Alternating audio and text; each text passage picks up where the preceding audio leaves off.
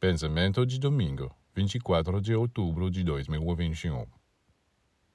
Com as grandes verdades e boas influências que recebe, o discípulo de uma escola iniciática começa a se lembrar do mundo luminoso do qual ele desceu e ao qual ele deve retornar um dia.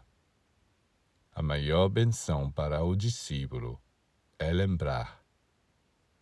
Ele também terá de se lembrar de todos os sofrimentos que passou e mesmo de todas as falhas que cometeu, de todas as dívidas que contraiu, pois terá que encontrar todos os seres com os quais errou para reconciliar-se com eles e reparar seus erros, a fim de liquidar seu karma.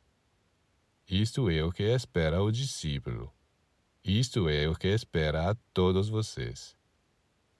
Um dia você será obrigado a corrigir todos os erros que cometeu para reparar todos os danos que causou.